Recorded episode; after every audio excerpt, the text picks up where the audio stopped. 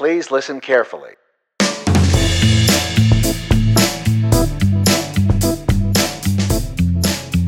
Welcome to Christians in the Public Square with your hosts Cole Bennett and Scott Self. Good morning, Scott. Good morning, Cole. Yeah, we got a great topic today, uh, that of Romans 13. But before we get into it, let's make sure that we state our founding guiding principles. We're doing it early this time. That's good. You're welcome. Um, so our our principles for our podcast. Uh, these are things that are important to us um, in the way that we have our conversations with one another, and we thought it's a good idea for you to know uh, what's important to us. So the first principle: sacred cows make great barbecue.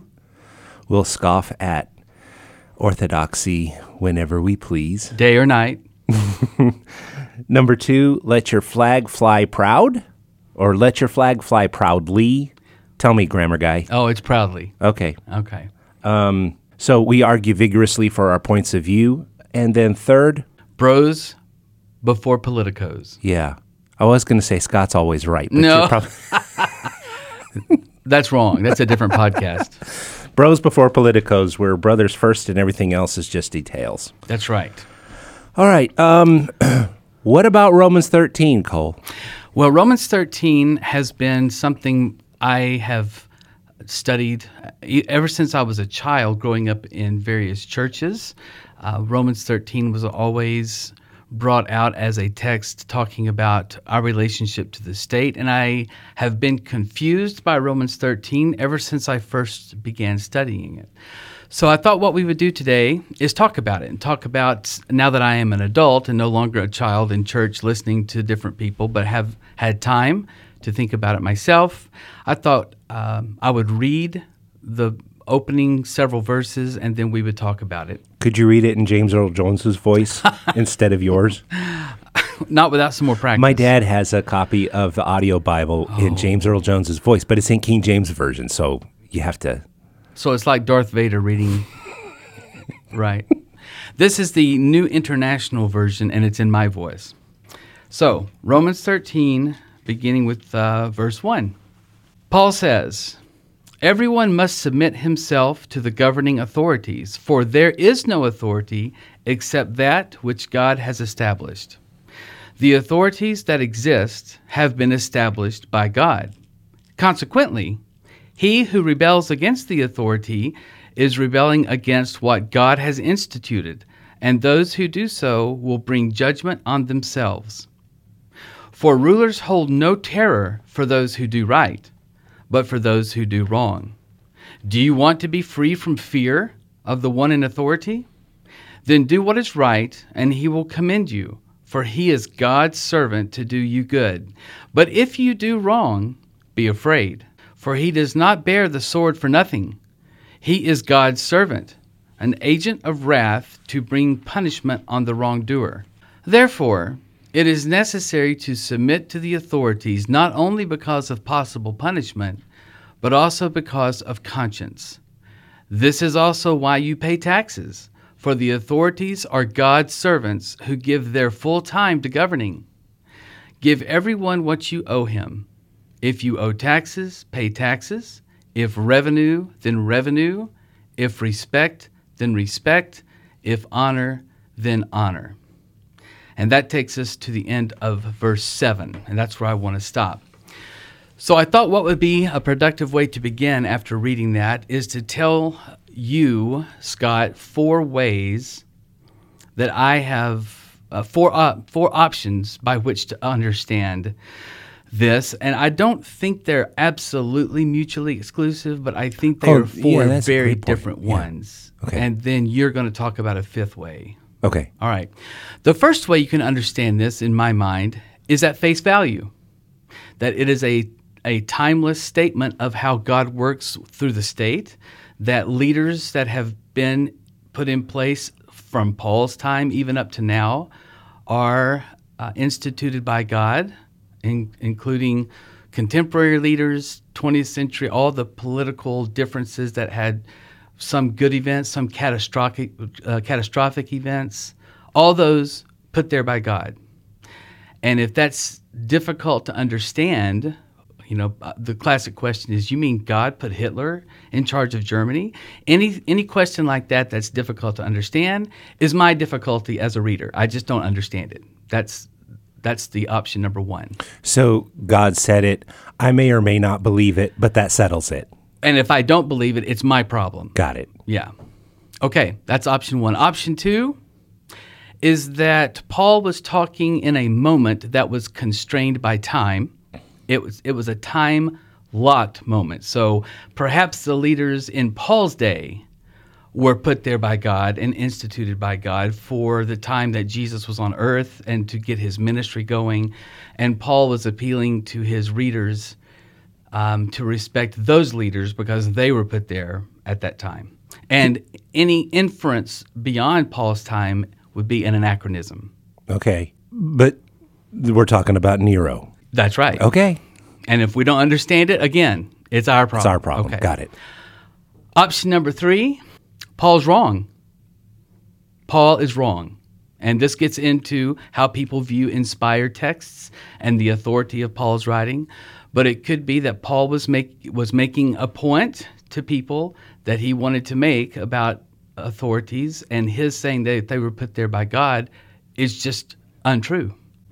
So this is where sacred cows make good barbecue. Okay. I think that it's appropriate for us to always actually investigate our bias whether scripture is always correct. I actually believe in the authority of scripture, but that doesn't mean that I shouldn't test that and, and, and evaluate it. Or, or believe it in a nuanced way. Sure. Yeah, because because um, it's quite possible that one can read texts and just imagine that we can clearly understand them, not recognizing that our clear understanding is perverted. And one of the ways that I think we can deal with that is by asking, is this even true? Right. And I have been parts of faith communities in my life where that was discouraged. Well, me too. Yeah. Yeah. We're interrogating or trying to nuance scripture and say, this is poetry, this is directive, this is proverb, mm-hmm. proverbial literature. That was not encouraged. yeah. Which leads us to the fourth mm. option, which is that this these statements by Paul were intended to be a type of wisdom literature, the effect of which is for the reader to understand I am to be a good citizen. I am to promote peace, as Paul writes in other uh, letters to churches. I am to try to get along as much as possible because I have higher priorities to live my life toward. And so getting in trouble with the laws of the state and the, the policemen of the state, the tax collectors of the state, is something I want to be very far away from. So I should obey, I should be a good citizen, and get on with my work as a Christian. That is the fourth way I would see to look at this.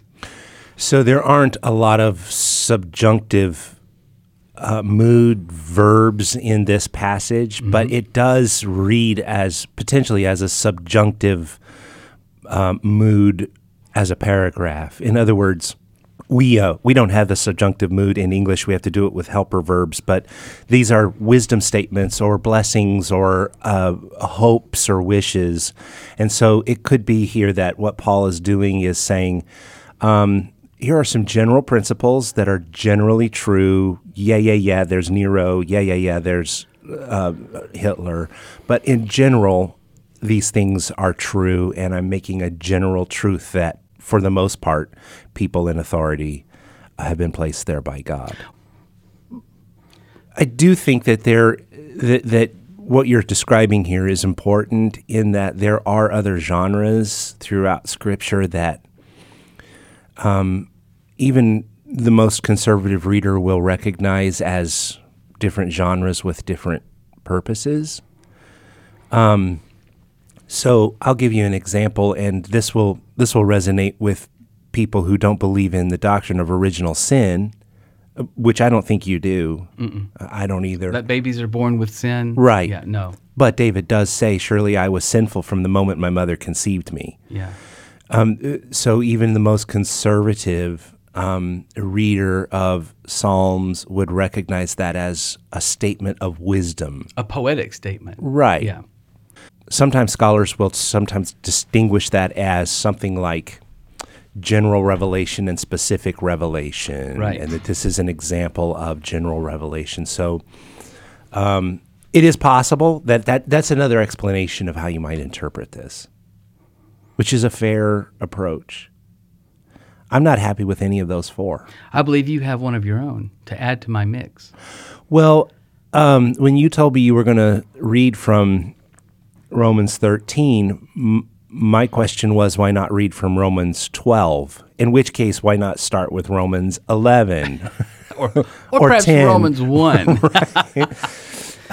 so Paul does not say to himself, uh, he, d- he doesn't lick the quill of his pen.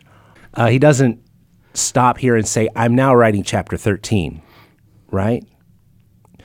Uh, and that's a distinction we have placed on the text much later to be able to organize it. But it's not that Paul has said to himself, now I'm going to write this other book called Romans 13 that is disconnected from Romans 12. And when you read uh, uh, the last part of Romans 12, he's really talking about these are the marks of what a true Christian is. And this is where Paul says, listen, we are not Sandinistas. We are not rebels. We are not people who take evil into our own hands to try and create good. We overcome evil with good, right? So even that phrase in Romans, uh, Romans 12, verse 19, beloved, never avenge yourselves, but leave it to the wrath of God. For, for uh, it is written, Vengeance is mine, I will repay, says the Lord. Well, Paul is not even suggesting that we look forward to rubbing our hands and saying, Oh, goody, can't wait till God gets his vengeance. Because even the disciples misunderstood that when they asked Jesus, Do you want us to call down fire from heaven? And Jesus rebuked his disciples and said, That's, that's not what we're doing here. So Paul is getting us into something that is deep and difficult, which is we are the people who overcome evil with good. We are the people who overcome hate with love. We are the people who rebel and we subvert through agape. And that is, in and of itself, powerful, timeless, and, um, and purposeful. So when you get to the end of chapter 12, you have now this character of what a Christian person is. There's a person who thinks about good constantly and says, if there is any vengeance, that's not my business. My business is loving the people around me. My business is loving um, uh, the, the world and acting in, in salvific ways for the sake of the world because I love the people here because my God loves them. And so, if that is the case, let's apply it to something like the question of our role in the state in chapter 13, or the way we interact with one another in the church in Romans 14. That these are applications. And the application is if we are going to be people who overcome evil with good, how do you do that in the state? And I love him for what he says here. And that gives me a little bit of freedom because Paul will say something, you read it. Paul says, For rulers are not a terror to good conduct, but to bad. Uh, would you have no fear uh, of the one who's in authority? Then do what is good, and you will receive his approval. Well, that works if your leader is one of your tribe, but Paul, in a few years, is going to be murdered by the authority. So even in Paul's lifetime, this isn't true if it's an if it is a natural law that always plays out. I'm doing air quotes yeah, with my they can't fingers. see your air quotes.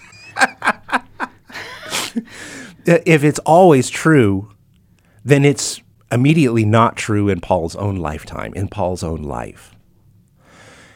If, however, Paul is suggesting that there is a, a virtue, there is a disposition that is displayed here in the person who overcomes good, overcomes evil with good. Uh, we are not Sandinistas. We are not rebels. We are the best citizens. We're the ones who are constantly looking for ways to be good, not to take up the tools of evil to overcome evil, but we overcome evil with good.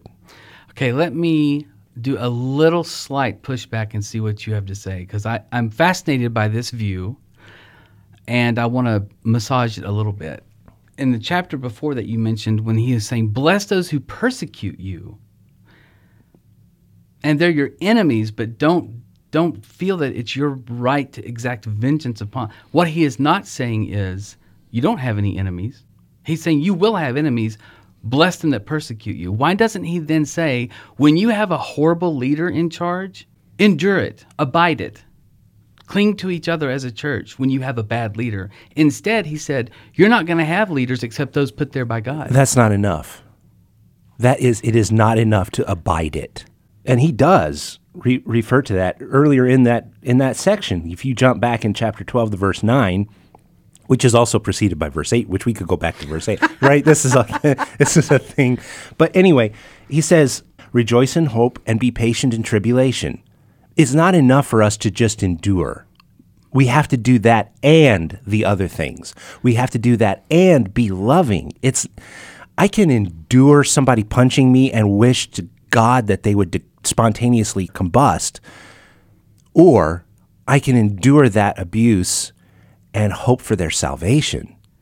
Yes, and I'm wondering why he didn't continue that theme. He did. into bad leaders. Instead, he said, Oh, oh, oh, oh, oh, yeah. You see yeah, what I'm saying? yeah, He's yeah. saying, and when you have leaders, understand they're put there by God, and you need to do all they say. Why didn't he said, when you have good leaders, rejoice. When you have bad leaders, pray for them. Um, consider it a blessing when they persecute you. He doesn't seem to leave any room for bad leaders. Moreover, he he says God puts them there. So if I am a Christian in 20th century Germany, watching what's happening to my Jewish friends, Yeah. am I to say, well, God put him there and I need to be a good citizen? Or do I need to say, how can I serve as a Christian even though this leader is abominable? Yeah. You know, and so I'm wondering, I, I think your fifth option is really interesting, which is to view Romans as a whole, not Romans 13 as a cutout. I, I get that, and I want to. I just I'm wondering why Paul elected to go this way instead of that. Well, um, me too. Uh, Luther himself, when he's giving his introduction to Romans, um, he spends a paragraph on Romans 13. And what I appreciate about Luther's introduction to Romans is that uh, Romans 13 is contextualized within the large his view of the larger outline of the entire work. But Luther says this. Uh, he includes this not because it makes people virtuous in the sight of God, but because it does ensure that the virtuous have outward peace and protection, and that the wicked cannot do evil without fear and in undisturbed peace. Therefore, it is the duty of virtuous people to honor secular authority, even though they do not, strictly speaking, need it. I think that is a fascinating phrase. That what what Paul is calling us, Luther's suggesting that Paul is calling us to submit ourselves to authority, even though we don't need the authority. We choose to do it for a reason. And I don't think Paul is really, he does not appear to me to be as interested in explaining God's role in the way things are outside of the church. I don't think Paul is really trying to give us some theological understanding of why Nero is emperor. Now, I will say, I think Paul thinks God put Nero in place. I think he thinks that. Do you think he's wrong um, or mistaken? Are you prepared to say that Paul might be mistaken as he makes that argument?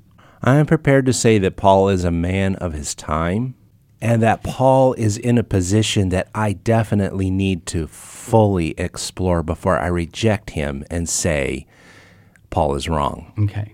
Because Paul is right about so much here that it may be necessary for me to even believe God has chosen the leaders that are in place because that puts me in a place where I can understand the kind of man I need to be when that leader is in place. Wow. Right. I if you want if you want me to give my own cosmology, no, it's not represented here. Uh-huh. but my own cosmology may lead me down a path that gets me away from where Paul is going. And where Paul is going is something beautiful, and I really want to be there. Boy, that was that just goofy? Did Kinda. yeah. Kind of, kind of. But I'm I'm interested in it, and I'm interested in the comparison of Jesus' response to his apostles who say, "Are we supposed to pay tax?" And Jesus does not say, "Now listen, those tax collectors and the leaders who whose face are on the, the coins, they were put there by my Father, and you need to obey them." Instead, he roundly dismisses it mm-hmm. as a subject, mm-hmm. saying, That's over there, this is over here. Mm-hmm. And Paul seems to be a little more tied up with it. And I'm, it's hard. That's why this episode, to try to make sense of how to make sense of Paul, who clearly writes so much beautiful literature to the churches that we gain from, and coming from a tradition that pays so much attention to the text, I want to, I want, and I want our listeners to understand the options. Well, through the course of human events, Paul wins.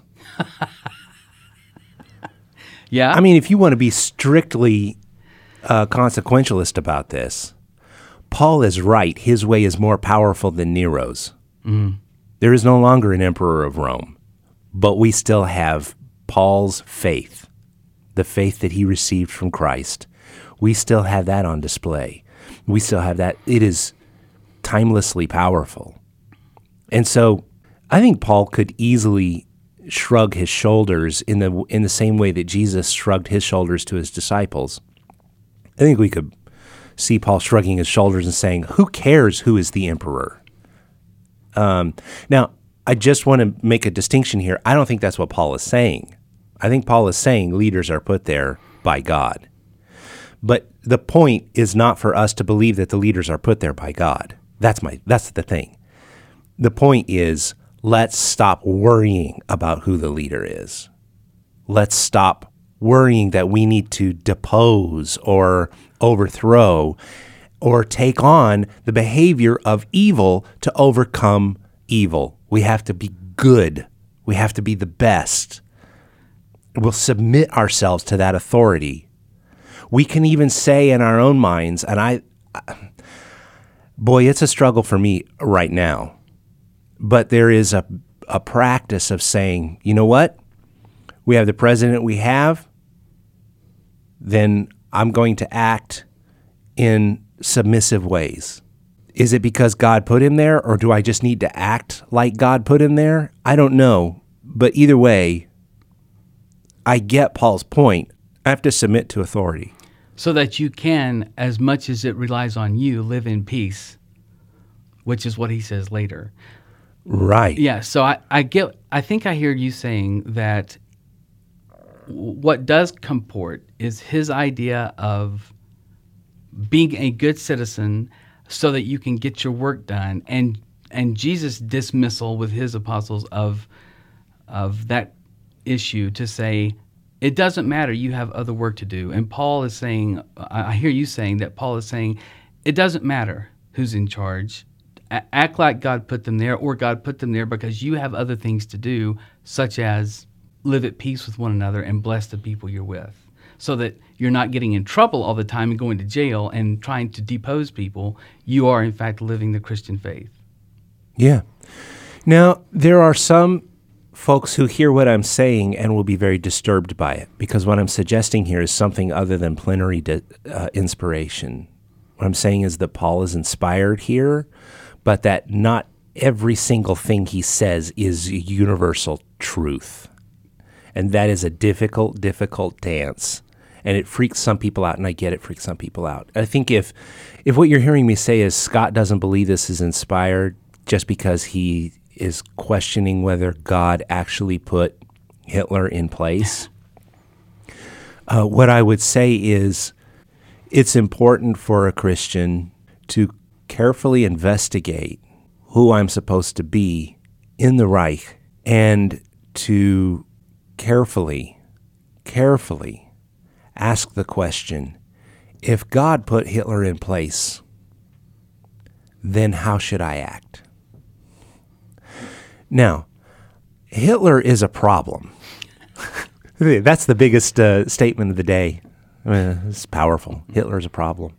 Hitler is a problem for um, for Christianity. It's so it, it has been so theoretical um, in Western culture. We didn't wrestle with questions un, until until the Reich, and the early part of the 20th century was a real, real challenge. And I'll tell you what I mean by this. Um, in our tradition, uh, in the Restoration movement, uh, everyone was a pacifist. If you went to church on Sunday, you could very easily hear a pacifist sermon. So, Cole and I are members of the Restoration movement, which uh, are largely described by the Christian church, the disciples of Christ, and the churches of Christ. And in, in that movement, uh, there, there were not three distinctions in those days, but in that movement, you would easily hear sermons that would say, "We have no, we have no purpose whatsoever engaging in in war. We are pacifists." In fact, Sergeant York was one of us, and the story of Sergeant York is a is a, a cool one. But part of what's interesting about that is he's a person who discovers because he tries he tries to be a conscientious objector. The the army rejects his argument because he's a part of the restoration movement. There's no central government of the church in our in our tradition, and so uh, they compel him to take up arms, and he becomes a war hero in World War One. Did you know about Sergeant? I York? did not know about Sergeant York. Oh, Gary Cooper plays him, which is a good reason to watch it anyway. Let's stop now and and okay. And watch the but movie. but my point is that's that's easier to do on the other side of the Third Reich. yeah. Oh my goodness. You look at Orthodox Christianity in the latter part of the 19th century and the very early part of the 20th century is like, yeah, yeah, let's be pacifists. Pacifism is the right way to go. It's the only way to go. And then hold up a second. Oh, this is not as easy as we thought it was because Hitler represents something really, really difficult for us. Bonhoeffer struggles with this, right? Uh, and I and and I oftentimes hear people bring Bonhoeffer up. Bonhoeffer, um, I'm going to summarize Bonhoeffer and entire his entire work of ethics in a few sentences, which is unfair. But Bonhoeffer takes a position that trying participating in a in a an effort to overthrow Hitler violently is a sin, and I will do that sin, and I am willing to face the fires of hell for the salvation of my brothers and sisters, which is deriving from something that something else that Paul said. I, I am telling you the truth. I would give up my own salvation for the salvation of my brothers. Hmm. That's Bonhoeffer is thinking about this and realizes I may be sinning by engaging in an effort to violently overthrow Adolf Hitler, but I'm willing to do that for the salvation of others. And then he also tends to know who God is and that there is a kind of forgiveness, a kind of costly grace that comes through that process. But uh, the the idea that we are supposed to be just good citizens that God has put in place whoever is whoever is there for Western Christianity had not really been something that we had to explore deeply or did explore deeply until the Reich, at least during the modern era. I- Right. I will say that After the Enlightenment. Right. Yeah. I will say that the the Protestants in in England are are kind of going through some of those same questions um, uh, during the, the Civil War and the parliamentary overthrow of Charles I. But uh, for us, for especially for us in in the United States, um, it wasn't until Hitler that this became a really really tough question. Even the Revolutionary War the Quakers were like, you know, we're supposed to be pacifists. They were making Christian arguments that we can't take up arms against the king. Um, they lost. But there were Christian voices who were, yeah, you know, this could be wrong. We still we're still interested in freedom, but we should negotiate our freedom. And others who thought, no, we'll take up arms and we'll we'll fight.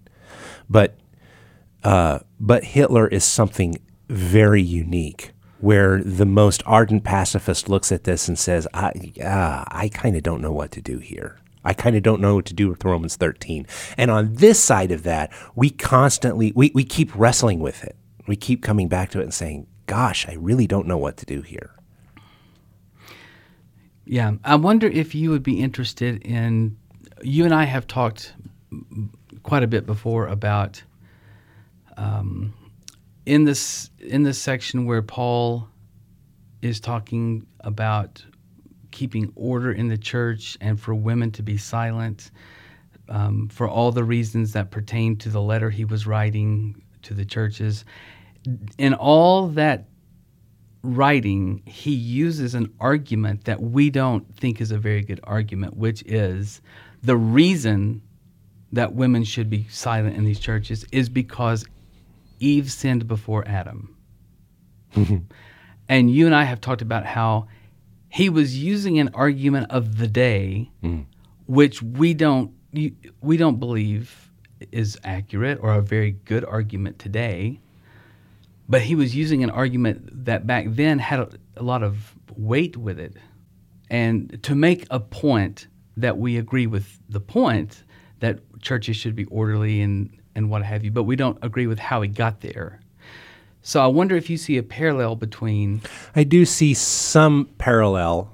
Um, what Paul actually says is women should learn in silence.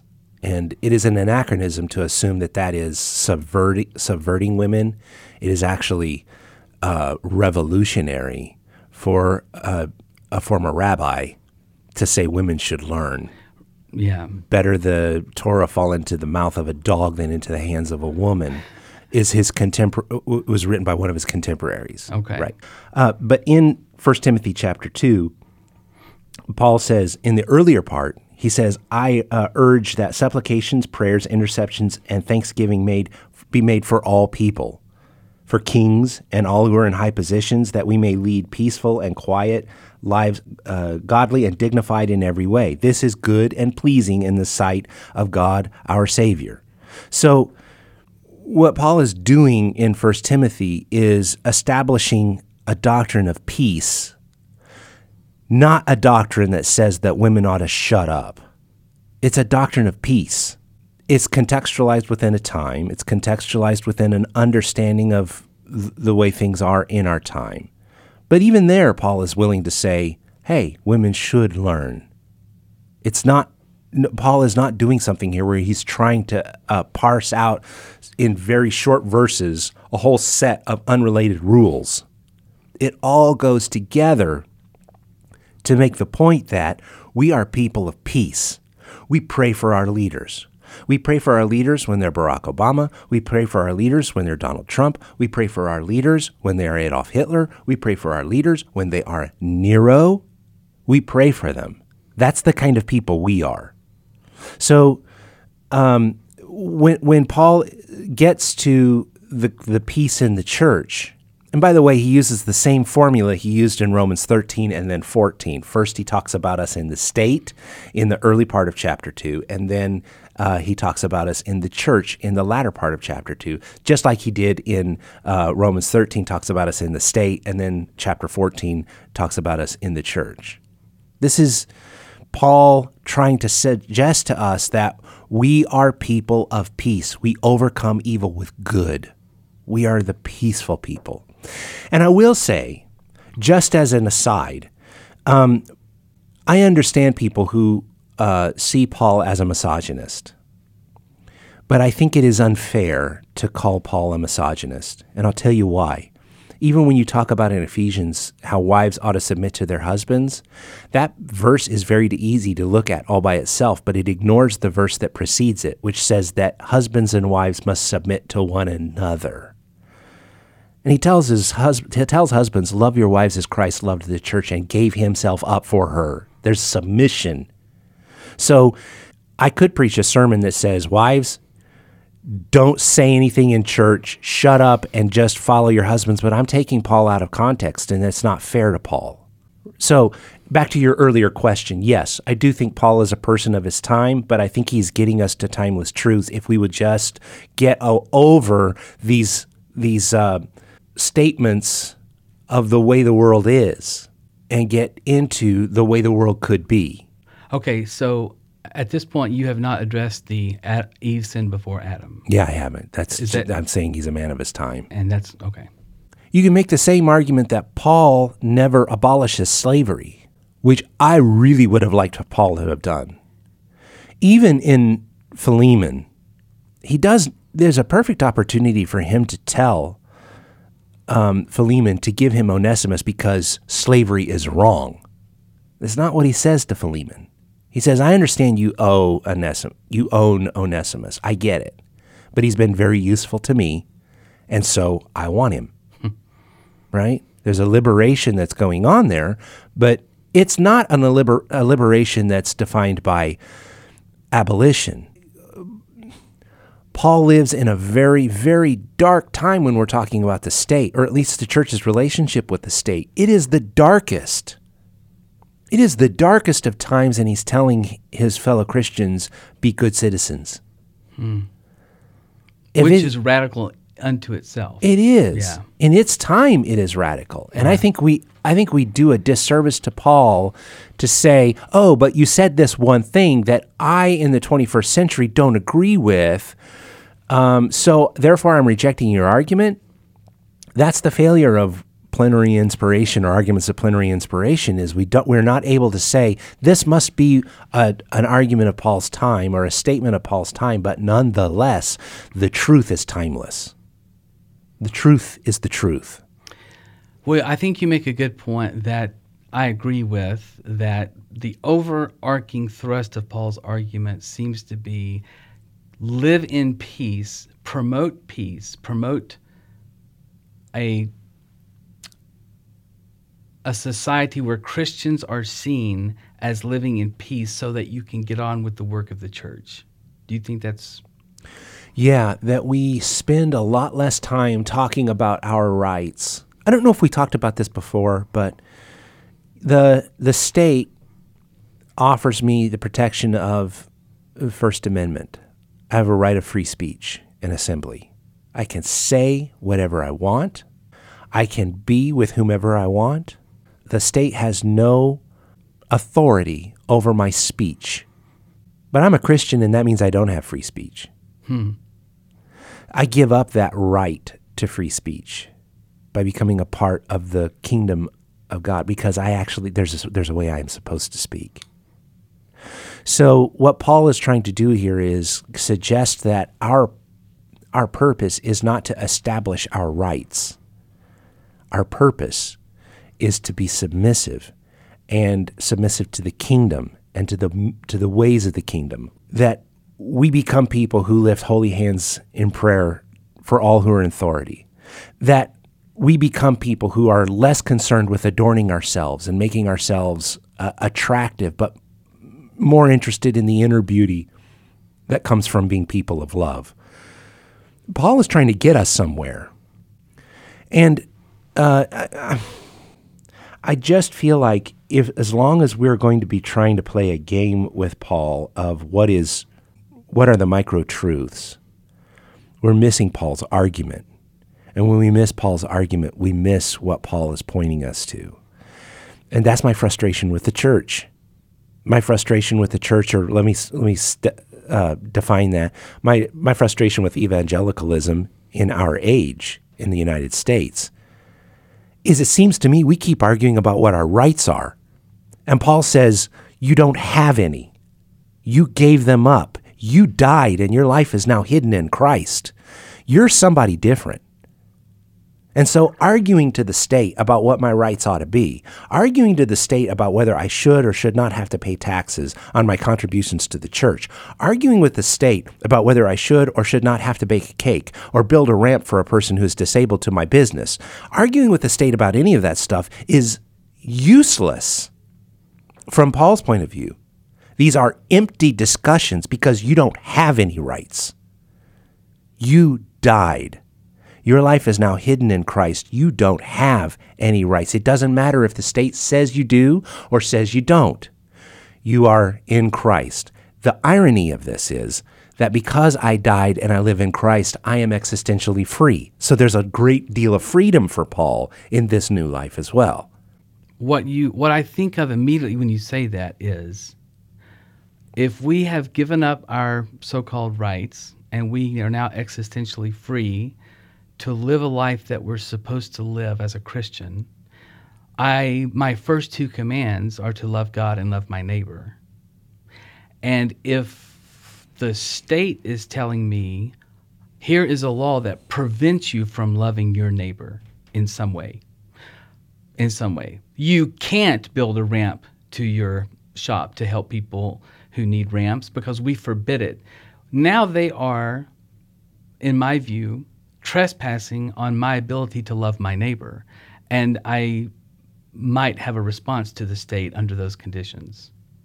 Well, wouldn't it have been a perfect opportunity for Paul when the, when the state is saying you may not assemble and worship, for Paul to say to the church, you know what, we need to we need to create a First Amendment in Rome, a right to assembly, because we don't have one, and they are making it impossible for us to be Christians.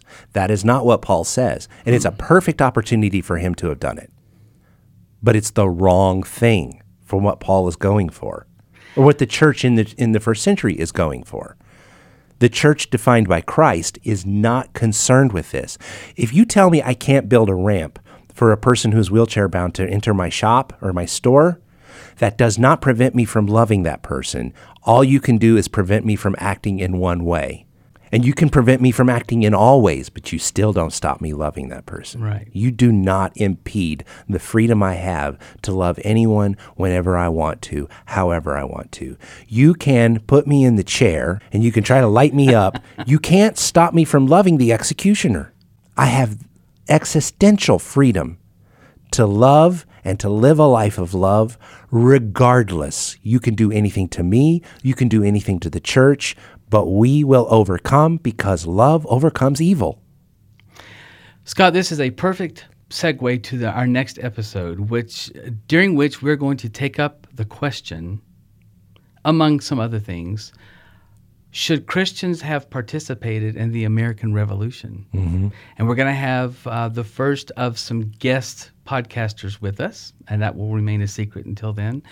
But it is an it's absolutely it is not tangential. It is an absolutely integral part of this question is if I am a persecuted colonist in the new lands of the new British colonies, do I have the right or the responsibility or the necessity to participate in a revolution against the head of my government?